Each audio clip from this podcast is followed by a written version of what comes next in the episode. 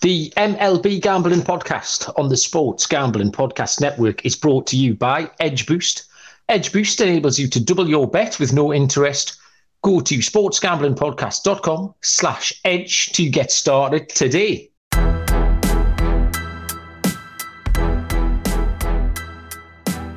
Welcome, everybody, to the MLB Gambling Podcast on the Sports Gambling Podcast Network. My name is Malcolm Bamford, coming to you from Newcastle upon Tyne in the northeast of England. Today is Monday, May the 29th, and we have a full slate of games for Tuesday, May the 30th in MLB to get across. And this evening, we have, I would say, the two hardest working men on the Sports Gambling Podcast Network. First of all, Mr. Munaf Manji. Munaf, what's happening? Uh, not much. Uh, Memorial Day here. Uh, so, first of all, I want to say thank you to those who have served, uh, whether they're um, they've passed away or living. Wouldn't be able to do what we do without the service to the country. So thank you for that. Uh, and also, we had day baseball today as well. So uh, it's been a good day. Uh, got a couple winners across the board so far. So hopefully, we can uh, continue the momentum on to the Tuesday games. Uh, just when we were playing the little introduction there, Munaf, you seem to be giving yourself a little slap around the face to liven yourself up. Is the um, is the baby winning the battle at the moment? Has he has he got one up on you? He's like minus twenty five thousand right now on me. oh, right, he's got you right where he wants you already. well, get used to it, mate. Uh, and um, our third wheel tonight, uh, an absolute pleasure. I've just been explaining that the last 500 interactions that me and Scott have had together are always at the exact opposite ends of the clock. I send him a message in the middle of the night, and he sends me one 12 hours later, like a little thumbs up. But we actually get to talk tonight. Uh, it's Mr. Scott Reichel. Scott, how are you doing? Yeah, doing pretty well. Looking forward to going through the card for Tuesday. Bit of a weird baseball day because we've had four completed games today and four shutouts, which I don't think I've ever seen before. Uh, maybe you can tell me if you can recognize that happening before, but four finals and one team did not score in every game. That's a little weird, yeah. isn't it? I know Moon. I've said, yeah, we've had a few games across the line already. I, have had a couple of winners as well, Moon. I took the Rangers in play. Uh, I think they were the fifth inning when the score was tied, got them at minus 120. Uh, the Guardians Orioles first five under was like free money. Uh, Logan Allen absolutely shoved in that one. Tyler Wells pitched really well as well. Uh, Cleveland broke it later up. I know Scott had his heart broken by the Chicago Cubs beating Tampa Bay one to nothing. Uh, Marcus Stroman went through a complete game shutout and yeah, very much enjoyed himself. Bullpen. My breakdown was the Cubs bullpen. They're going to probably keep the game close. The wind was blowing in in Wrigley, so it was supposed to be a really ugly game. But I thought, you know, you hang in there, let the Cubs bullpen implode. And unfortunately, I'm still waiting for that bullpen to implode because they didn't pitch. So that yeah, absolutely. Strom- Stroman was just great, but either way. And then the other one, the Kansas City Royals somehow shut out the St. Louis Cardinals, although that does uh, Adam Wainwright fell very much into the old man feed uh, system that I've been employing recently. So yeah, the Royals should have the Cards seven 0 I am kind of I'm sweating at under four and a half in the first five between the Twins and the Astros. Currently four to nothing, so I'm just half a run on the right side. Um, I need another nine out, so that one's in the balance. But yeah, ahead on the day, uh, so we will take it. Uh, tomorrow, Tuesday, there is no baseball at all for me to enjoy. Uh, so we will start with a 6:40 Eastern first pitch between the Texas Rangers and the Detroit Tigers. Martin Perez, left-handed pitcher, goes for Texas, and Alex Faedo takes the ball for Detroit. Uh, minus 140 on the Rangers, plus 120 on the Tigers. Total is set at eight and a half, and we will come straight across to Scott to break this one down for us. Yeah, so just to go through some notes here, Perez has been really good all season long. He's been good lately as well. Last two starts, 14 innings pitched, four runs total. Divided up amongst uh, pretty evenly because he went seven innings, two runs in each of the last two. And Faedo has been okay, been decent at home though. 12 innings pitched, 3.75 ERA. Meanwhile, the Rangers have been playing some good baseball lately. Uh, they've won, I believe, five of their last six. For me, though, I do think there's some value on Texas if you want to just back the better team. We know how good the Rangers' offense has been. Perez has been solid, but I do think the under actually has some value at eight and a half. Detroit has been playing better lately, but offensively, they're I'd say mediocre at best. And Texas won the first game five nothing.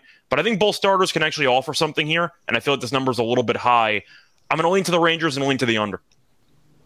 Yeah, the Alex Faedo is his his numbers initially, if you just have a little glance at them, it, it could put you off a little bit. Um, but he's he's a pitcher. He's one of these A rookies and B Detroit players that no one would turn us on to regularly. Um, and he's pitching to a 0.74 whip, um, which is more than acceptable. So if he's not letting too many uh, runners get on base, then Texas are going to struggle. Texas just score runs for fun. I could see this being a very similar game to today's game, the game I just mm. watched this afternoon, where Detroit kept it tight for five or six innings. Ultimately, the Rangers lineup will get to you because that's just what they've been doing. So yeah, um, I like Texas. Um, and also the the under. So yeah, I'm exactly on the same page as Scott Munaf. What did you think? Yeah, I agree with you guys. Um, just to add on to the Detroit Tigers offense, uh, they are bottom in the league in most statistical offensive categories against left-handed pitching. You take a look at team batting average, number 29 out of 30 teams, WRC plus. They are uh, number 26 out of 30 teams. So not very good. And Martin Perez did have one start last season against these Detroit Tigers, seven innings. So they only allowed um, one earned run in that span. And I do believe that Texas did get the victory in that game. Yeah, three to one. So again, uh, Malcolm, you said uh, probably something similar to what we saw today um, for one you know, low scoring. Texas uh, gets the win. I wouldn't mind getting on their run line here either, as, or either. Uh, no bother. Um, the comment section, live and kicking as always. Some of the usual faces in there. Captain Insane, OTV, DBJ, Blaine, Fee. Um, good evening, gents. How you doing? By all means, stick your uh, stick your picks in the chat, uh, and we will shout them up as we go. Uh, next game on the card is 6:40 Eastern first pitch. The San Diego Padres at the Miami Marlins. Left-handed pitcher Ryan Weathers uh, for the Friars, and Sandy Alcantara goes for Miami minus, well, sorry, plus 120 on the Padres, minus 140 on the Marlins, total of seven and a half. Back to Scott. Yeah, so for this one, even though Alcantara hasn't exactly been great this year, he's still better than Weathers. It's not even close. And as a Yankees fan, I did see a decent amount of the Padres over the weekend. Damn, that bullpen's bad. Like really, really bad. I watched them on Sunday, and Darvish got shelled. The bullpen came in; they weren't great either. But the Padres are just every year we have a couple of teams that have a bunch of money, they spend it all, and they disappoint. And I feel like San Diego is just the perfect example of that. But you have Alcantara at home. Marlins off a sweep. Nice sweep there against the Angels in the West Coast. Now they're returning home. Alcantara can give you potentially eight shutout innings, maybe nine if he's back on track. But I know he's been a bit underwhelming this year. But look at the actual numbers here. Weathers the last two appearances, 11 and two thirds, 6.17 ERA. San Diego's also lost seven of their last 11 games. It feels a bit cheap to get Alcantara at this price. I'm going to take Miami. So yeah, Miami there, um, and yeah, he's right. Ryan Weathers is, is really quite tricky to back, and it, his last two road starts have been absolutely terrible as well. I'm not sure Alcantara still got it. Like he's walking far too many batters, which is kind of an indication of where he is. I thought the seven and a half was a little bit too low here. Um, I thought both pitches would be good for a couple. And then Scott's just made the case for the bullpen as well. So yeah, over seven and a half for me uh, in that one, Munaf. Yeah, I like Sandy here and the Marlins as well. Um, kind of going back to what I talked about left-handed pitching, where Tigers have struggled, but the uh, Marlins have actually been really good against left-handed pitching so far this season, at least from a statistical standpoint. Uh, 307 batting average over the last two weeks against left-handed pitching. WRC plus it's at uh, number seven. Uh, slugging percentage is also at number six, so they're doing very well against left-handed pitching. Um, Sandy, I know he hasn't been the guy that he was last year in Cy Young form, I mean, you're only going to regress about how well he did pitch last year. But um, at this price, I do like uh, Sandy here. Uh, at minus was a minus 140 i think the number was if i'm not mistaken or minus 145 now so i'll take the uh, miami marlins money line here next up 705 eastern the cleveland guardians and the baltimore orioles cal quantrill takes the ball for cleveland and kyle gibson goes for Baltimore, plus 125 on the Guardians, minus 145 on Baltimore. Total is set at eight. Uh, just before we get into this one tonight, uh, Chris in the chat pointing out that um, Logan Allen was absolutely outstanding again tonight. Looked like a Cy Young candidate. What I thought of Logan Allen tonight was he just looked like someone who spent the last couple of years dealing with the pitch clock, etc. In he was just completely and utterly unfazed. He had such a lovely rhythm. Um, and you can see people are comfortable with it compared to um, some of like my old guy fade people who were struggling. And Logan Allen just looked really, really sharp tonight. Just a lovely rhythm uh, to what he was doing. For this one, uh, Cal Quantrill was hit for six earned runs uh, by the White Sox last time, and then three each in his two starts before that. Kyle Gibson absolutely shoved against the Yankees last time out. Um, pitched seven innings, only gave up two hits and no earned runs. I have been prepared to fade Baltimore lately, um, but not this time. I was disappointed with their offense tonight, actually, um, but I think they'll have an easier job against Quantrill than they did against Logan Allen tonight. Um, they're just about back. Well, I don't feel great about it, but I'll take Baltimore uh, at minus 145. Munaf, what have you got here? Yeah, I really couldn't get a feel for this game. Uh, Baltimore uh, this season after a loss, they are 13 and six um, straight up. Kyle Gibson, like you mentioned, he's coming off for two really good outings, which was against uh, two divisional opponents in the Blue Jays and the Yankees, both of which were on the road. 14 innings combined in those two starts, seven hits, only allowed one earned run. So hopefully he can carry that into this game against the Cleveland Guardians, who thus far this season have struggled uh, offensively. I know they scored five runs today in a in a shutout victory, but you know I'm I haven't been able to trust Cal Quantrill. I mean, he has starts where he's looked decent, and there's starts like he had in his last game where he allowed six earned runs to the Chicago White Sox. So uh, I think Kyle Gibson can continue the form here. I'll back the Orioles here. So two for Baltimore. Is it a team right, Scott? Uh, I'm, I'm, a bit on the fence here because I know Cleveland in the past couple years has been really good whenever Quantrill's on the mound. This year, not so much, but still. The question is, do I really want to lay 145 with Gibson? And I know Gibson this year has been better than of years past, but 145 though, like it feels a little bit rich to me. I'd feel a lot better if it was like 130, but at 145, I think I'll take a spin maybe on a team total. Maybe I'll just ignore one of the pitchers and just try to hope that one of them implodes. But I do think at the end of the day, looking at just the money line price, I think I'm going to take a spin with Cleveland solely because I feel like laying 145 with Gibson long term is probably not a good idea. I'm going to lean to Cleveland. I don't feel great about it, but once again, I feel better about maybe a team total, and you just ignore Quantrill altogether, you ignore Gibson altogether, and hope one one of these offenses actually wakes up. You know, you've put in a nutshell there, Scott, what I felt about this Baltimore thing because I've been feeding Gibson kind of repeatedly.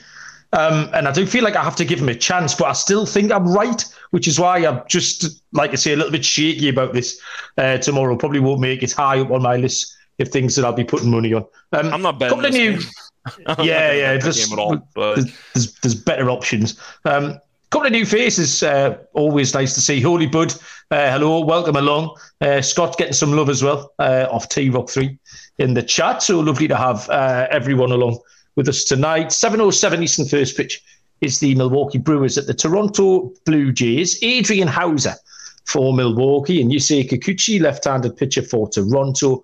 Plus 150 on the Brewers, minus 170 on the Blue Jays, total at nine and a half. Munaf, take it away. Yeah, um, Adrian Houser gets a start here for the Brewers, who's been really good thus far, or at least in the two starts that he's had over the last two games, which was against two really good offenses in the Astros and the Tampa Bay Rays. Uh, combined 11 to one thirds innings pitched, only allowed six hits, zero earned runs to those two offenses. So he's been uh, really good thus far. Um, on the other side, Kikuchi, uh, left handed pitcher. I'm not sure if I could lay a minus 170 price with uh, Kikuchi. He's coming off of a start against the Tampa Bay Rays where he did allow five earned runs in five innings pitched there. Um, and he's had three straight starts where he's allowed at least three earned runs.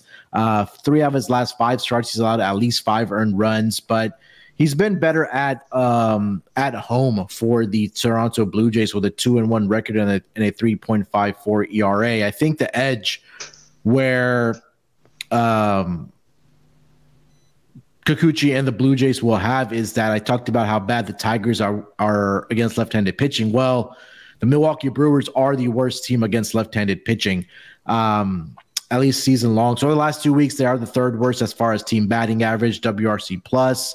Uh, they are number 27 slugging percentage. They are number 25. So bottom of the barrel for the uh, Milwaukee Brewers here. I feel like this number, uh, the total was a little rich here. I think I saw it at a nine and a half. I like the under there. if I was gonna back the Blue Jays here, I'd probably look at the run line, but I think my more favorite play in this game is the under nine and a half. Uh, Kikuchi's getting a lot of love in the comments uh, Mark and Chris and people. Um, Scott, how are you feeling about taking minus 170 about Kikuchi?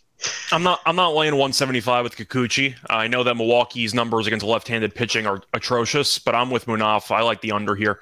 Houser has been good so far this season, and even though Kikuchi has been struggling a bit lately, he was really, really good when the season started. And then his ERA now is at about four and a half, which is where most people probably thought it was going to be during the during the actual season. But I'm going to lean to the under as well. Nine and a half feels really high for a Milwaukee team that really cannot hit against left-handed pitching.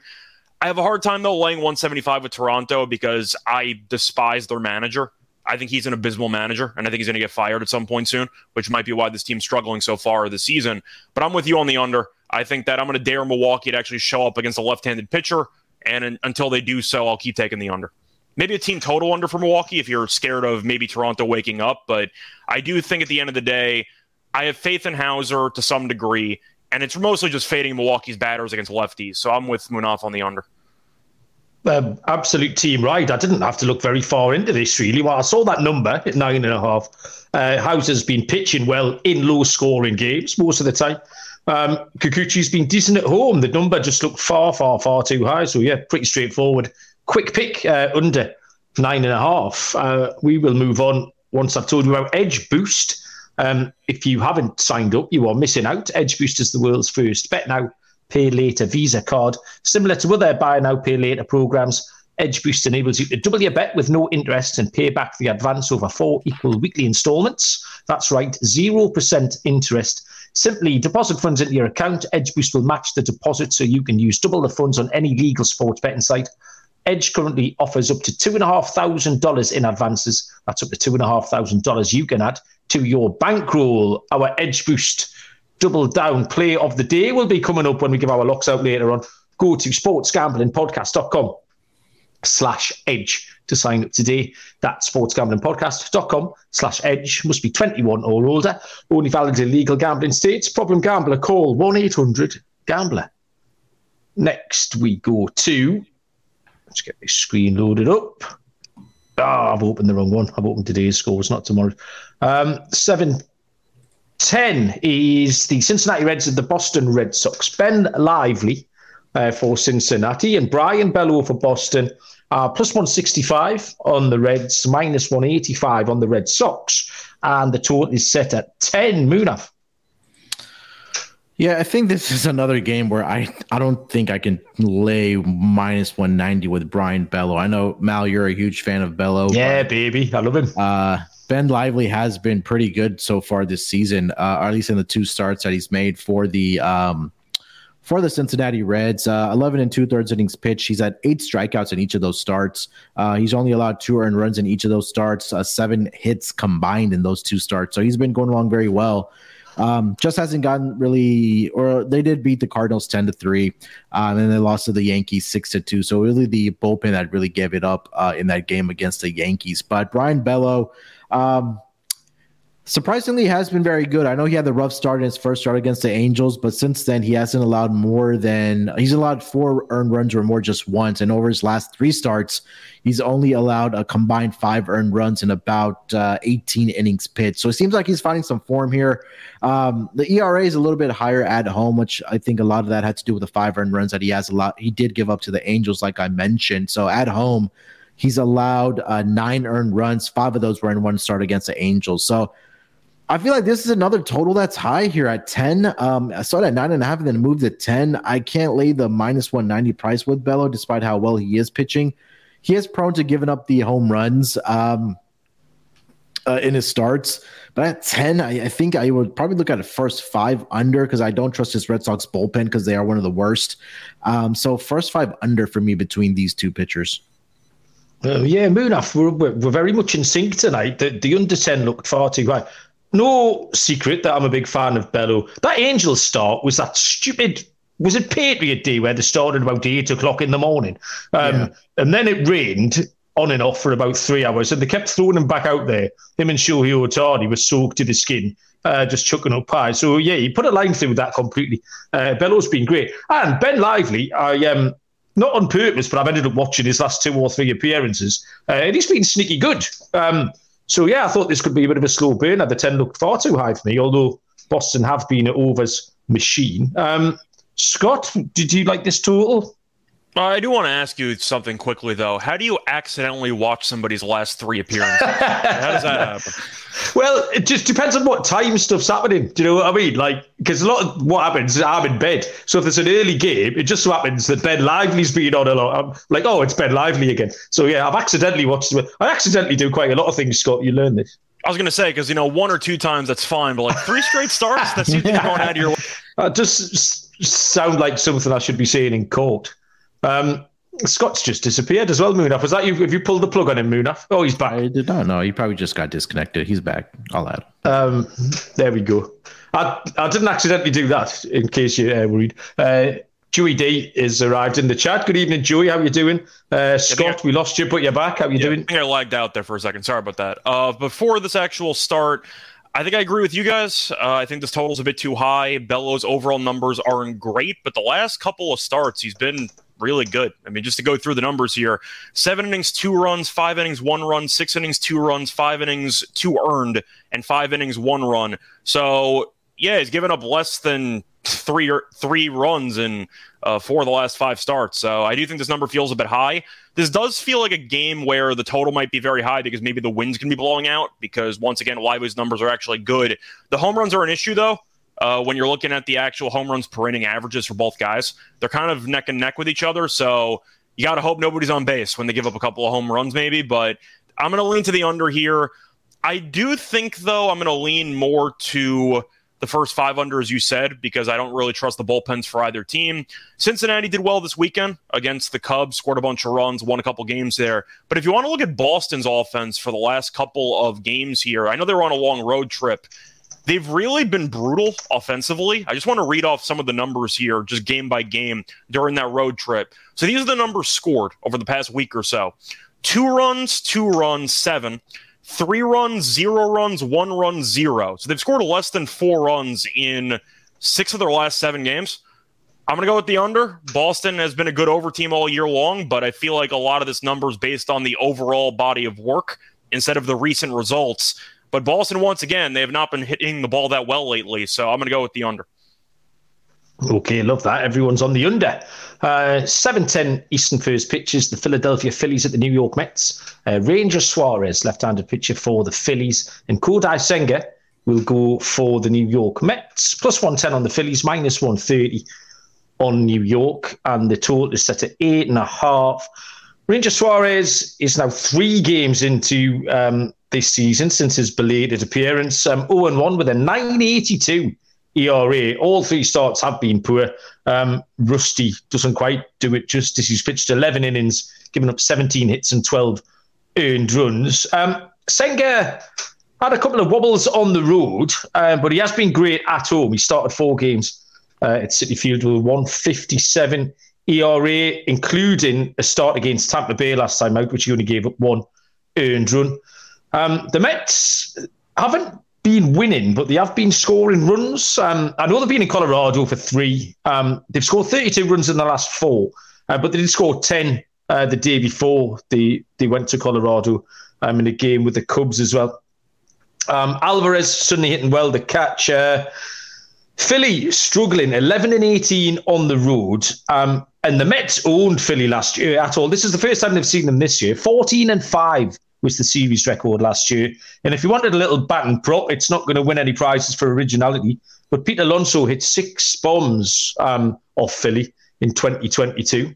Um, and he's hitting them for fun already this season. This is a great spot for the Mets here. I think minus 130 is a very workable price. That'll be on my list of things to bet, Scott.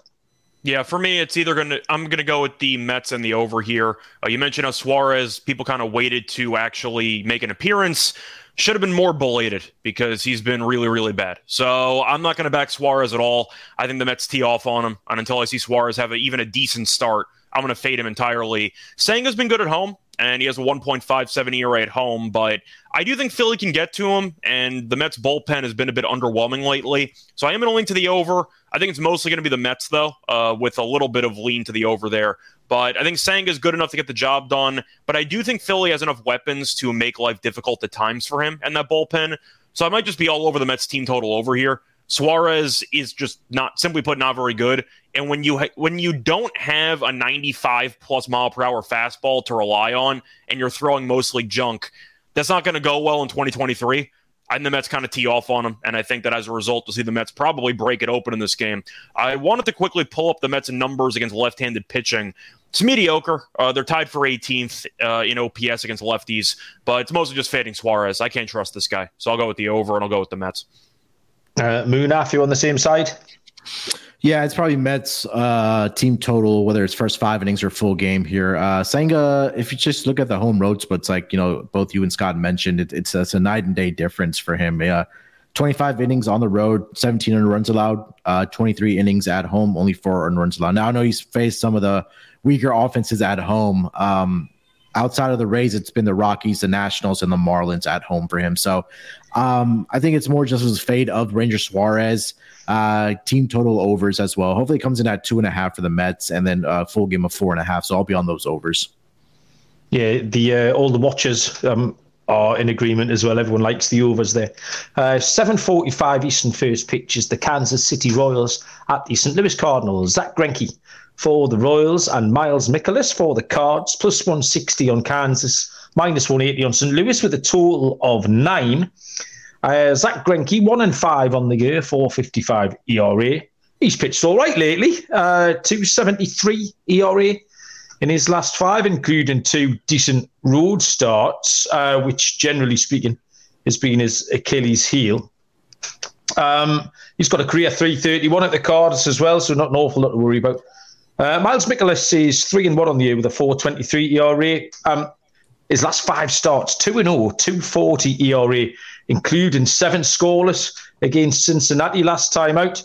Um, he's quite reliable, Mikolas. He's we've got a pitcher later on who's making I think making his second start of the season, Kyle Hendricks, who's kind of my kryptonite. And I watched Miles Mikolas last week, and he reminded me a little bit of him. He, he lives very much on the peripheries. He's he nibbles around the edges. Um, but if you don't get to Mikolas early, he will settle in, and it's like death by a thousand paper cuts. Um, facing him. St. Louis have won his last four starts. Um, Kansas City got their one today, um, and that'll probably be them for the series. So I think St. Louis on the run line here. Um, I'm not sure Greinke is that reliable uh, away from home, so I'll take St. Louis on the run line. Munaf. Yeah, I agree with everything that you said. Uh, Cardinals have won four straight starts with Mikolas starting. Uh, Zack Greinke has been a guy that I want to fade when he's on the road, but um, he hasn't given up the runs, but at the same time, the Royals haven't been able to win those games uh, either. They've lost three straight starts, um, two of which were against the White Sox and the Brewers uh, when Greinke did start those games. So um, I know the Cardinals have been really bad this year, but I think this is spot for them against one of the worst teams uh, in the MLB to get some wins here, especially with Greinke on the mound here. So um, I expect the Cardinals to tee off, but I, I really like the form that Mikolas is in, like you mentioned, uh, over his last what four games. He's been really good. So Cardinals run line is probably the way that you want to look at it. Uh, look at it. I think that if they do win, they do win by margin here, but um, wouldn't be opposed to a Cardinals team total over in this uh, spot either. Uh, Scott uh, Royals at cards. Yeah, Greinke's been atrocious on the road, 6.66 road ERA. Having said that, I'm not laying 190 with with St. Louis. I don't care who they're playing. Like that that's an insane price for a really bad St. Louis team. I know the Royals have been worse, but still, I think the way I'm going to go about it is taking the Royals team total under. I'm just going to completely ignore uh, who's going to win the game, and I think I'm just going to focus on the recent form of Mikolas. And you said that he's been really good. Also going to throw out that the Royals are really bad offensively on the road. In fact, they're so bad, they're dead last. They're averaging 3.44 runs per road game. So they can't score in other stadiums. And I do think because of that, I'm going to stay away from Greinke's recent form. I'll ignore him entirely. I'll ignore the minus 190 price or whatever the run line price is going to be. Just give me Kansas City team total under. I'll back Mikolas and Mikolas only. And that's how I'm going to go about it. 8.05 Eastern first pitch. The Tampa Bay Rays at the Chicago Cubs. Shane McClanahan, left-handed pitcher for Tampa Bay, and the aforementioned uh, Kyle Hendricks goes for the Chicago Cubs. The Tampa Bay Rays are minus 180. Uh, the Cubs are plus 160. We have no total. Um, and who's got this game? I think it says Munaf. Munaf? Yeah, I got it. Yeah. Um, McClanahan, like you mentioned, gets a start here for the Tampa Bay Rays. Uh, I think a Cy Young favorite for a reason. I think he is a Cy Young favorite uh, in the American League, if I'm not mistaken. He should but he's got a one yeah. one nine seventy or a eight. No, he should be the Cy Young yeah. favorite. Eight, eight and zero, oh, and he's four and zero oh on the road, four and zero at home. The ERA is a little higher on the road with a uh, at three point zero zero versus at home with that one point two two. But um, I think this is a good bounce back spot here for the Rays after uh, losing one nothing here tonight or this afternoon against the Chicago Cubs in games after a loss. Tampa Bay Rays are eleven and five straight up uh, with a 68.6, uh, 68.8% winning percentage there.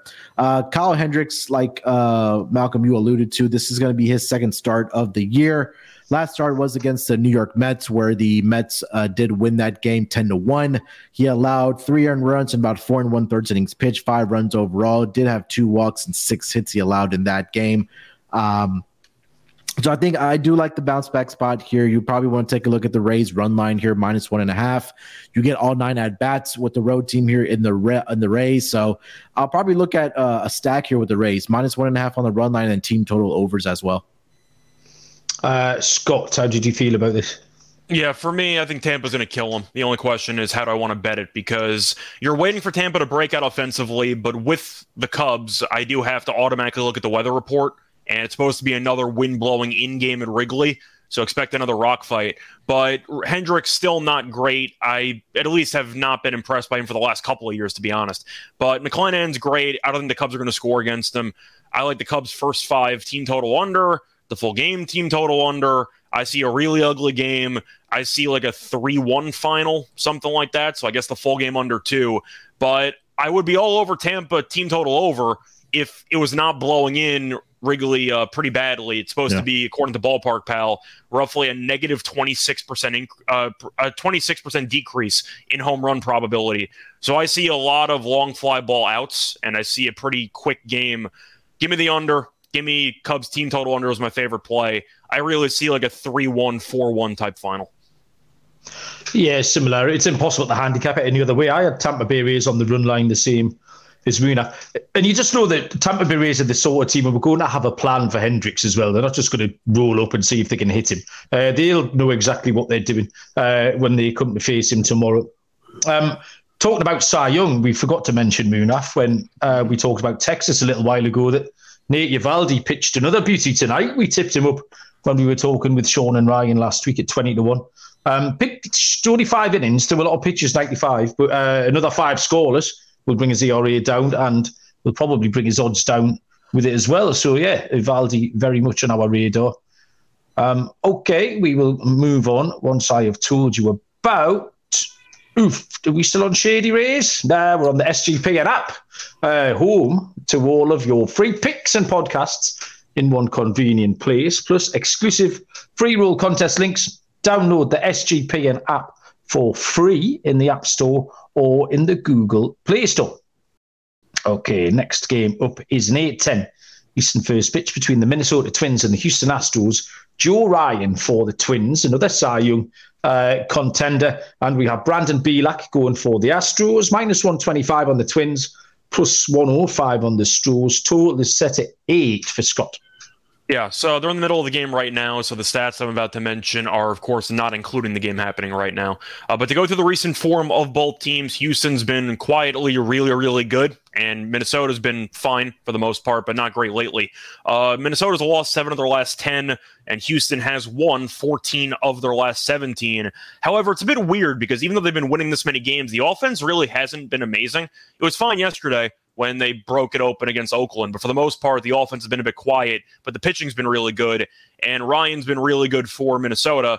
And especially that's true on the road. Uh, 37 innings pitched, 2.19 ERA. Having said that, though, Houston's really a dog at home. Really? Plus 105 at home? I, I mean, I, I, understand that Ryan's the better pitcher. I get that, but I got to take Houston. Uh, when you win 14 of 17, and we know how good Houston's been at home for, I don't even know, the last five, ten years at this point. You, you don't see him as a dog that often at home. Just give me the plus money. Yeah, that makes sense. Uh, Munaf, your hometown Astros, you on them as well? Uh, I feel better on I mean, I Minnesota get that. first I understand. Like Yeah, first five, Minnesota that- maybe. exactly but I don't where I trust that wanna go. bullpen at all. Yeah, the exact. That's what. And that. And anytime I see Joe Ryan and Sonny Gray on the mound, it's first five innings for me uh, with the Minnesota Twins. So we cashed both of those last week.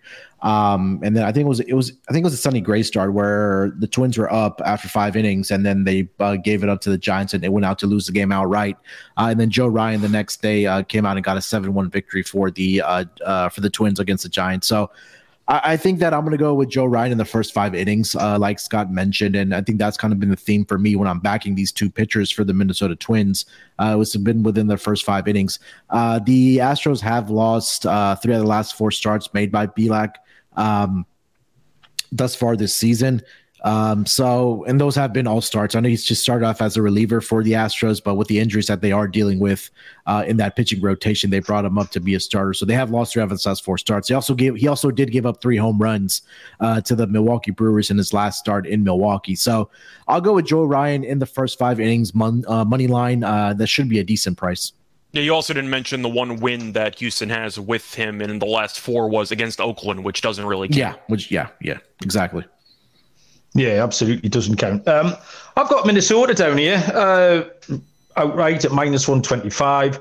Um, just a couple of notes on Minnesota. They got, um, I made these notes earlier Royce Lewis back uh, from injury, top ranked prospect. And only about half an hour ago, he had a three run bomb in a little bit of the game last saw. So he's going to help out this fairly um, average Minnesota offense. And Max Kepler's back as well. So Minnesota get a little bit of extra help. I thought Bielak was a bit wobbly last time. Uh, and I would like to see him um, again before I put any money behind him. So that was my reasoning behind taking Minnesota. I just thought Bielak could be in a bit of a tough time tomorrow. So I'll take the Twins. 8 10. Eastern is the LA Angels at the Chicago White Sox. Left handed pitcher Tyler Anderson for the Angels, and Lucas Giolito goes for the White Sox. One plus 115 for the Angels, minus 135 for the White Sox. Total set at eight and a half.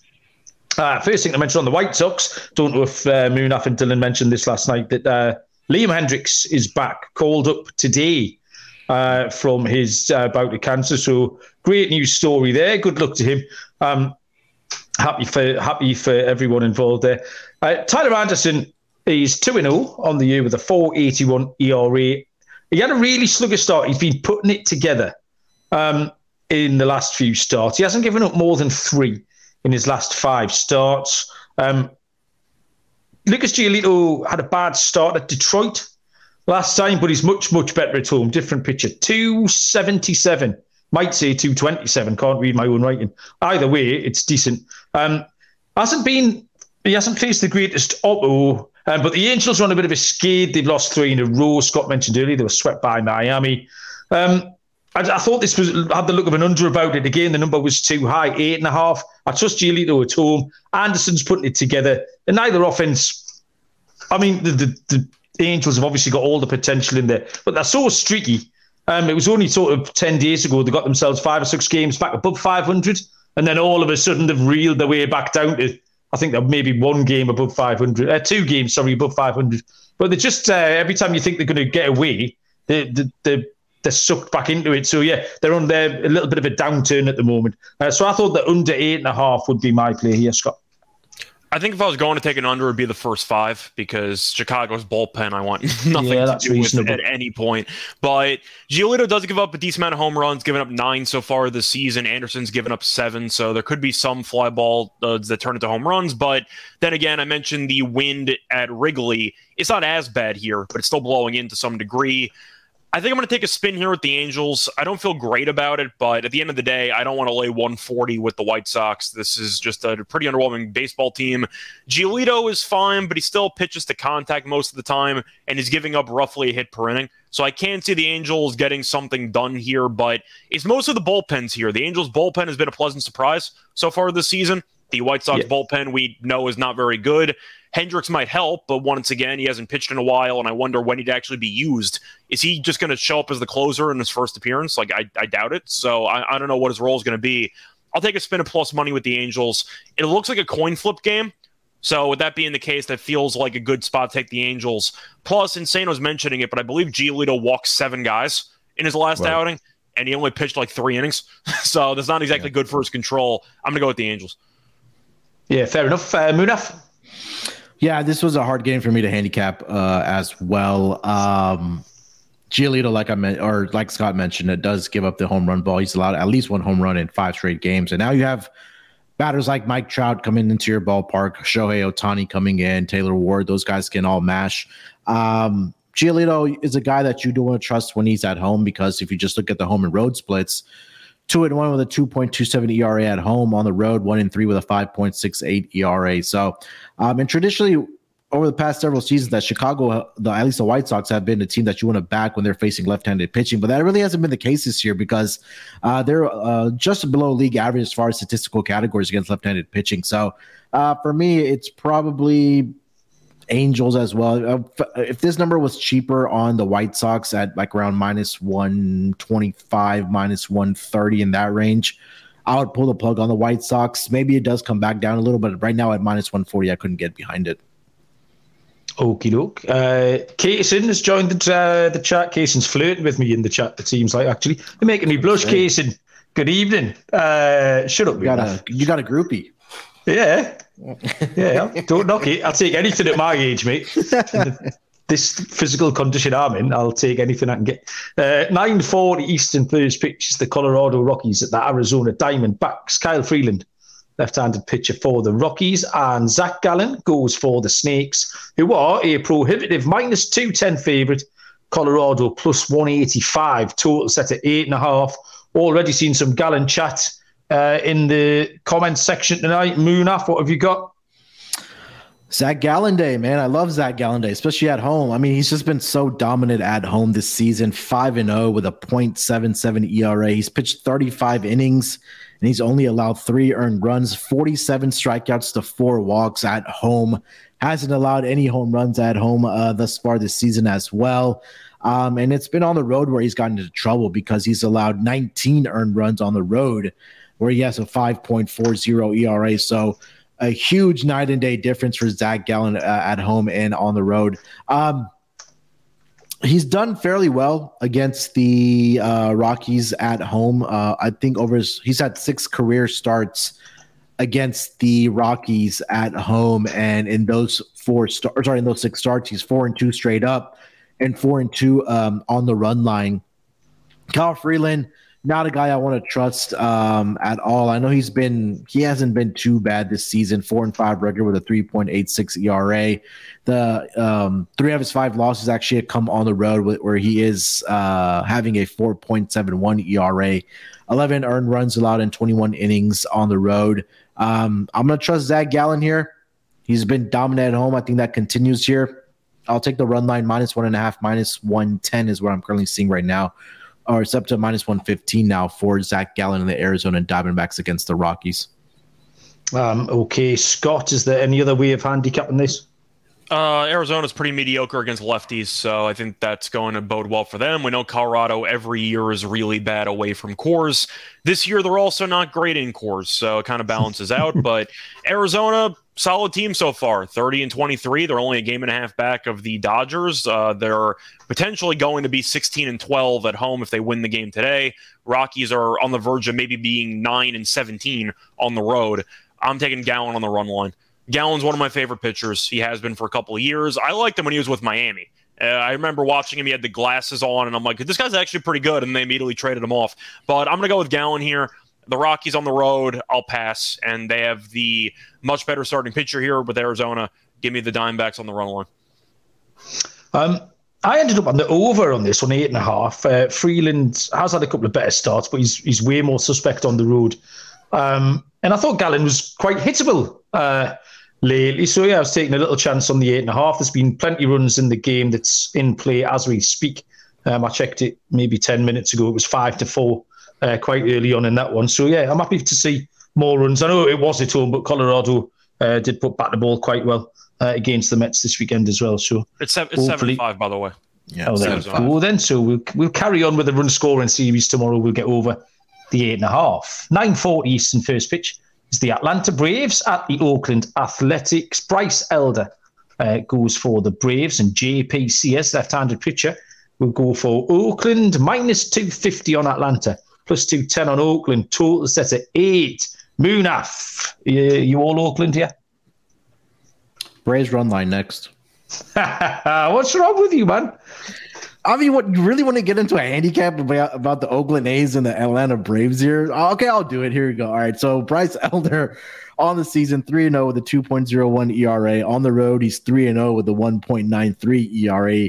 Uh, JP Sears um, hasn't been too bad over his last four starts uh, for the Oakland A's, but overall 0 3 with a 4.70 ERA. Uh, hasn't recorded a win just yet for the Oakland A's. Now, and then you take a look at the batting numbers for the uh, Atlanta Braves against left handed pitching uh, this season. They are number one in team batting average at 312. They are number one in on base percentage at 372. They're number two in slugging percentage at 570. They are number two in OPS at 942. And in WRC plus, they are number two as well. So I think this is going to be a series where I would not be surprised where the Braves put up at least seven runs in every single one of these games starting on Monday evening. Uh, and then carrying into Tuesday and then Wednesday. I, I just think this is going to be a smash spot for the Braves all uh, at least Monday through Wednesday uh, for the Braves. So I can't look at it any other way. Minus one and a half, minus 135 for the Braves, and probably look at taking their team totals to go over as well. Scott, do you have a different angle in at all? Not really. If I was going to, I would maybe consider, I don't know, like Oakland, something in the first five if you actually have faith in Sears, but I, I can't. Oakland is the worst team I've ever seen. And I mentioned this about a week into the season.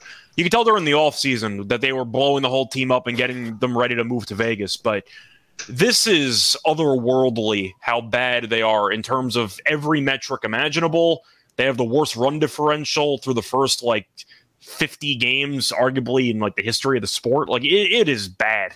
When you have numbers that are comparing to like 1895 baseball teams, that's not good. Uh, Oakland is also bad everywhere. They are five and twenty-three at home, which means they are five and twenty-two on the road. So it doesn't matter. They have ten fans that show up at every game, uh, so the ch- tickets are pretty cheap, but nobody goes anyway. Oakland's lost eleven straight. Atlanta, we know, is a great team. Elder's been really good. I got to go with the Braves on the run line. Even if Oakland does get a decent start from Sears, they also have the worst bullpen in the league, which doesn't help them out either. So give me Atlanta. Oakland once again. There's a serious conversation that needs to be had. Are they going to reach 40 wins? Is there a chance they win like 38 games? Like, I'm not sure they reach 40 wins. So Insano asked how many wins do they get. He said high 30s. I said 25. I'm just I'm just saying like I, when I was thinking of bad teams a couple of weeks a couple of weeks ago when I was on the show making a spot start on the podcast, I remember like the 04 Tigers won like I think 42 games, something that was really bad. Yeah. I don't think they're getting to 40. Like this is actually the worst team I've ever seen play the game. I got to go with the Braves here. Um, as yeah, as much as I agree with everything you've said, I, you you mentioned Scott the bet that I like here, uh, which I'm, I'm going to take. Oh yeah, correct. I'm going to take Oakland on the first five here. Um, I like Sears. He's serviceable, and just with Bryce Elder this week, I don't know if you've seen this, but there was quite a lot of noise around Twitter, a lot of fantasy-based noise is what it was. Um, really about uh, how Bryce Elder's ERA is not remotely uh, reflective of, of, kind of some of his underlying metrics. Now, I didn't get into the conversation much more than that, really. Um, but yeah, there's people who are setting up Bryce Elder uh, for a fall. Um, so he might not have to be a complete nutter uh, blow because but if Sears can hold it together tomorrow, then Oakland might just have a little chance of getting their noses in front uh, through five innings. So that's going to be my play, and it is bold T Rock, uh, but that's why I'm here. Uh, nine forty Eastern first pitches the New York Yankees at the Seattle Mariners. Left-handed pitcher Nasty Nestor Cortes goes for the Yankees, and Logan Gilbert goes for the Mariners. Plus one ten on the pinstripes, minus one thirty on Seattle. Uh, total is seven and a half. Cortez four and two on the year, five thirty ERA. He's still kind of struggling to put a sequence of good starts together. Uh, and he hasn't been great on the road. Um, Logan Gilbert's been fine, three and two on the year, 360. Um, 306 in his last five, 304 at home. Um, he's really looked in control, in fact, in his last few starts. He's not allowing many base runners. Um, Seattle have picked up a little bit recently since myself and Noah did the uh, this division on uh, Futures Friday a couple of weeks ago. Um, tipped up Seattle. They've gone six and one on this home stand. They are they have a winning percentage of 640 so far on the month, which I think is the third best in MLB. Um, they're above 500. They're, they're, in fact, they're in a, the best position they've been uh, all season. They're three games above 500, which is a season high. Um, so yeah, I like Seattle. They're not hitting left-handed pitching well. That is an issue. I like Seattle here in a low-scoring game. So I would be ha- I would happily take the under seven and a half. I would take Seattle if you're feeling a bit frisky and you want to parlay them together. I wouldn't put you off that either. So yeah, that's my reading of that one. Scott, Yankees at Mariners. Yeah, for this one, I'm kind of on the fence either way, but Cortes's numbers are pretty fascinating because he has a 5.3 ERA. But if you ignore the third time through the order, he's really, really good. The problem is every time he faces a batter for the third time, he gets absolutely shelled. And if you go by inning, fifth inning onward, he gets absolutely killed. Uh, but to go through the numbers here, first time through the order, these are batting average numbers 181. Second time through the order, 238. Third time through the order, 439. Anytime he faces a batter for the third time, they got to pull him. He's he's only going to go five innings. He just can't see a guy for the third time. I think my favorite play is going to be a prop. Actually, I'm going to go with the uh, Cortes under and outs because once again they they can't use him after he faces a team for the second time. The third time through the order, everyone turns into Ted Williams. So I, I, can't I can't go with Cortes to really have a great start here when he's not going to give them much depth. And the Yankees bullpen's been fine. They've had to use a lot of guys lately. I think I'm going to lean to Seattle just based on recent form. Gilbert has been solid. It's going to be an ugly game, but I do think my favorite play is actually going to be a prop here. I'm going to take Cortes under on the outs, assuming that it's going to be less than 15 and a half or so. I'll dare him to go five and a third because I don't think he can the Yankees have to realize how how bad he is when he faces uh, once again a team for the third time in the order. I got to go with the under for Cortes outs. Um, I love that, Scott. I love that analysis uh, and and pick on Cortes. Um, we did say last week that Seattle would go as Julio Rodriguez is going, and he's been hot lately. Um, certainly firing up Seattle in this. But Munaf, what did you have on this one? Yeah, I'll lean with the Yankees here in this game. Uh, it's at plus 105 right now. Uh, Logan Gilbert in two starts last season against the Yankees. Nine and one thirds innings pitched, 17 hits, 13 earned runs he allowed to the New York Yankees. Um, Cortes was decent against the Mariners last season, but it's just his form this season. You know, like Scott mentioned, whether first time, first two times through the order, he's great. At third time is where he gets into trouble. So but the Yankees have won of his last four starts. I would probably look at a Yankees team total over here. Again, the road team you get nine all, all nine at nine at bats. Logan Gilbert at home, one and two with a 3.04 ERA. But I think the numbers that I saw in his two starts, like I mentioned, against the Yankees last year, are a bit overwhelming for me to or not to uh to to ignore or to not ignore. So give me the Yankees team total over here. I'll take the Yankees money line as well. The penultimate game on the card tonight is a 9.45 Eastern first pitch. Well done, Munaf, joining in. The Pittsburgh Pirates at the San Francisco Giants. Uh, Pittsburgh have Johan Oviedo going to the mound, and the Giants have our only TBD pitcher on the slate. Uh, nothing for the Giants, ergo no lines. Uh, Scott, we be talking off air. This might be an opener situation. They did something similar. Um, have you got much need, you can tell us about this one? Yeah, well, they tried the same approach on, I believe it was Friday in the opener against Milwaukee, or it might have been Thursday. I think it was Thursday actually. And they had a an opener with Alexander who pitched an inning. Then Junis pitched about two and a third, and then Manaea pitched one inning out of the bullpen. They used about five or six different guys. It actually worked out. They didn't give up a run. I'm gonna go with the Giants on the run line here. Simply put, they've been playing really good baseball lately, and I feel like people haven't really talked about it. But to go through the numbers here for the Giants, they have Uh, sorry, just pulling it up quickly. Uh, they've won 10 of their last 13, and they're up by about four runs right now, so it might be 11 of their last 14. The Pirates have lost six of their last eight, potentially seven of their last nine, and Oviedo's been good at home. Problem is they're not at home because Oviedo on the road so far, 25 innings pitched, 5.04 ERA. I'm going to back the Giants. And the Giants have just been solid in general, and I do think that the Giants are a bit undervalued here. I think that them on the run line is probably worth a look, whatever the line's going to be. I'm assuming the Giants will be around what two dollars, one ninety. Probably. They're going to Yeah. be a bit cheaper because they don't have an they don't have an official starting pitcher. So I think it might be a good spot to get the Giants in for cheap on the run line here because the Pirates we know the record is okay, pretty front loaded. They've been pretty underwhelming for the last month. Give me the team that's been quietly one of the hottest teams in the league for the last couple of weeks. Give me the Giants on the run line. Uh, yeah, absolutely right, Scott, about how unnoticed the Giants have plotted their way through um, the last few weeks. And I think I've been as guilty as anyone of kind of lazily just putting them in with the teams that you know what to expect low scoring team Miami, the Guardians, the Brewers, these kind of below average batting lineups. They're going to score the three or four runs. because they play in one of the most pitcher Yeah, ballparks in the league. So Um, but yeah, they've been going um, really, really well. Michael Conforto's been outstanding. I don't mind Oviedo. I, I've got no pick on this game. Um, I didn't have a have a pitch the handicap, so I've got nothing much to add other than, like I say, the Giants have gone along um, under the radar and been playing decent ball. Munaf. Yeah, not much for me. I, I agree with everything you guys said about the Giants. Uh, right now, they're in really good form um, and can't back Oviedo. Uh, no matter what the price is for the Giants, I'd probably back Giants on the run line here. Okay, final game of the evening, 10-10 Eastern first pitch. The Washington Nationals at the LA Dodgers. Jake Irvin for the Nationals. Tony Gonsolin for the Dodgers. Plus 245 on Washington. Minus 290 on the Dodgers. Total of nine. Scott, what can you do with this short-priced favourite?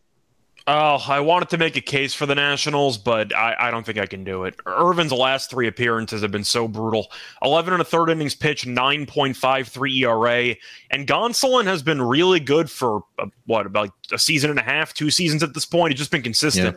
And going through the last three appearances, 15 and two thirds, only three total runs allowed. I got to go with the Dodgers here. I, I got Dodgers run line. It's at like minus 145, minus 150. I wanted to make a case. But when your ERA is nine plus in your last three outings, and the Nationals, of course, are significantly inferior in terms of talent, I got to go with the Dodgers here. I like Gonsolin a lot. I like the lineup a lot. I don't like Irvin at all. Give me the Dodgers run line, maybe minus two and a half if you think they bury him. I think they might bury the Nationals here. I think they, I think they win this game by probably four plus runs. Give me the Dodgers. Yeah, we've been quite keen on making a case for the Nationals over the last couple of weeks. They've been more than competitive and generally at good prices as well. Um, but I do worry for Irvin here. I think he could get buried. You're absolutely right.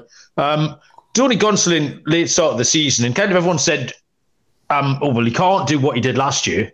Um, he ended up with a, sort of like a ridiculous amount of wins. Did he finish 20 and 1 or something?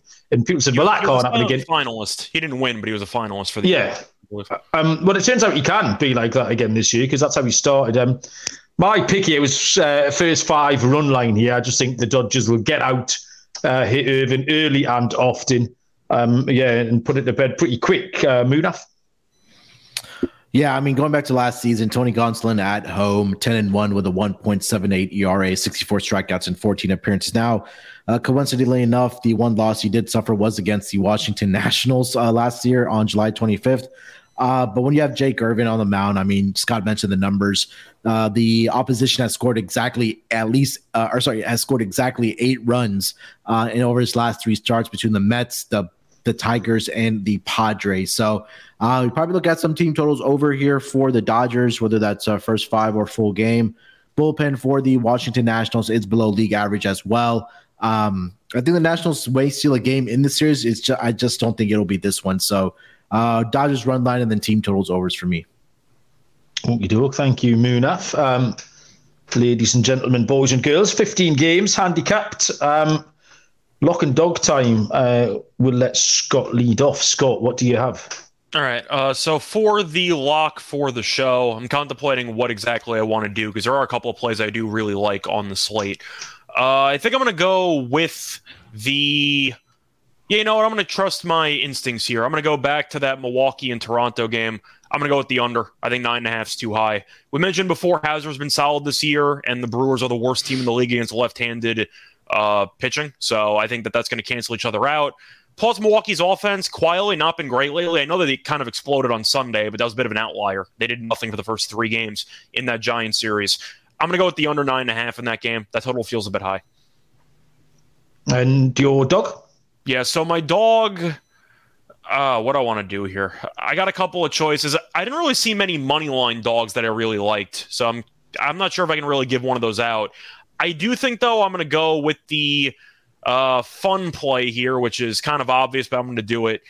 Give me the Braves minus two and a half against Oakland, minus three and a half, whatever number you want. I don't, I don't really care. I, I think that even though Sears might pitch decently, I don't know how long he's going to go. Atlanta could potentially jump on them. Elder's been pretty good, but you're fading Oakland, which is always a good move. I believe if you're if you're blindly backing Oakland money line in the in the season, and they're like plus two fifty every game, you're down twenty nine units. 29 units backing Oakland, and you're getting roughly three to one every game. Yeah, it tells you how bad they are. I think they're the worst team ever constructed. So give me the Braves minus two and a half, or I'll give I'll take them two and a half. Give me the Braves minus two and a half, which should be around even money. I think they're going to jump them, and I think they probably win this game by four or five runs. So give me the Braves alternative run line in that game. Yeah, you need to see like four to one every day about Oakland to make them backable, and you just never, ever, ever see it. So you can't do it. Um, one, if if, they, if they've lost eleven straight, are they still backable at four to one? Yeah, yeah, yeah. Win. Be a bit more. Uh, Munaf, Lock and Dog. What have you landed on? Um, I'm gonna go with what's uh, not broken for me, and it's it's not broken. Don't try to fix it. Arizona Diamondback, Zac Gallen minus one and a half, minus one fifteen on the run line. Uh, we just discussed how dominant Zac Gallen has been at home so far this season for the Diamondbacks, 5 and 0 with a 0.77 ERA. Um, he has had success against the Colorado Rockies, so I think that he'll be in top form here, Cy Young form here for Zac Gallen against the Rockies. So I'll take the minus one and a half, minus 115 as my lock. Uh, for my dog, um, a couple of ways uh, we can go here. We don't see a run line price on the Rays yet. Uh, don't think that'll be a plus price, but uh, give me. I got creative with the alt one. You can try to do that with the Rays if you want to. Yeah, I think that'll be a plus price as well. I was going to take what? like an alt Cubs team total. I thought about like two and a half, but I don't think we're going to get it, so I, I couldn't really give that out. I'm going to go with the Mets on the run line, minus one and a half, plus 155 we'll fade Ranger Suarez here. We talked about how bad he's been. Senga at home has been really good for the Mets. I know we discussed he hasn't faced the greatest offenses uh, at home, but I think that he can continue pitching well. I think Ranger Suarez will continue to be bad here. Um, I think the Mets should be able to get some runs against him because Suarez has just given it up in the what three to four starts that he has made so far this season. So at plus 155, I do like the value there. Minus one and a half, plus 155 with the Mets against the Phillies. Yeah, that's a good pick, Boone, if I like that. Um, my lock is going to be a total, and it's going to be the over seven and a half in the Padres Marlins game. Um, I think both starting pitchers could contribute, uh, Weathers and Alcantara. Um, Weathers we know isn't great, but Alcantara still um, not really being able to put it together for me. Uh, Miami just swept the Angels, and the, the Padres be more than competitive on this road trip. So that seven and a half looked a little bit too low. For my dog, I mean, I've backed myself into a corner here. Oakland first five. Um, I don't mind Sears. Um, and yeah, there's something going on with Elder that I'm not good enough to work out, but people better than me tell me uh, the wheels are about to come off. Uh, so tomorrow might be the day I'll take Oakland on the first five. Will be a fancy price uh, against the Braves. Um, Scott, that was the first time, uh, the first show we've done together for about two years, and I really enjoyed it. Thank you very much. Um, Anything else happening this evening? What do we need to tell the people about before we go? I got game seven in basketball. So if you enjoy Is that what time does that start? Is that on soon? It's about two and a half hours. Uh, okay, that's yeah. way past. You might be sleeping by then, but yeah, way past my bedtime. That Yes, we got the um, NBA show. We're going to be doing a uh, live reaction uh, post game uh, for. I shouldn't say live. Actually, we're going to do a podcast. No, it will be live. What am I talking about? Yeah, we're going to be doing a live post game reaction to Game Seven. So if you want to jump in, give your thoughts on how the game's rigged because Scott Foster and Tony and uh, you know you got brothers as the ref. Jump in. But we got an NBA show later tonight. Besides that, we got NBA the entire week getting ready for the finals, regardless of who wins game seven. Got the tennis podcast as well. French Open started yesterday, so I've been Nice. busy there. Uh, so a lot of sports going on, a lot of fun, a lot of bets to be made, and a lot of money to be made. Uh, Munaf, I saw you calling the um, the umpiring, refereeing crew for the basketball. Were you right about that? Yeah, uh, I got two of the three right. So we did get Scott Foster and You got Tony the main Brothers. two. The Yeah, third we one, knew. who cares? The yeah, third one, is who cares. So um, yeah, it should hopefully it's a good game here tonight. Um, in the NBA, Game Seven is always exciting. So uh, again, if you're an NBA fan, tune into the live reaction show. Uh, Scott and Delonte will be uh, doing that. Uh, but other than that, we'll be here for MLB throughout the week as usual. So looking forward to it. Uh, give me one pick, Moon. I have to put a pizza bet on out of my baseball winnings today for the for the NBA. for Anything. the NBA. Yeah, I'm going to wake up to a winner because of you. Oh. I've got my pen Oh, out. do we just give him Heat plus seven and a half, Scott? Oh, we can, unless you want to get creative. Do you want to give him a plus money play? Or no? You- I I uh, yeah, go for it. I, I don't have a plus money play in it unless you want to go Right, Heat sure. money line. Uh, yeah, we'll go. We'll go. Jimmy Butler, thirty plus points.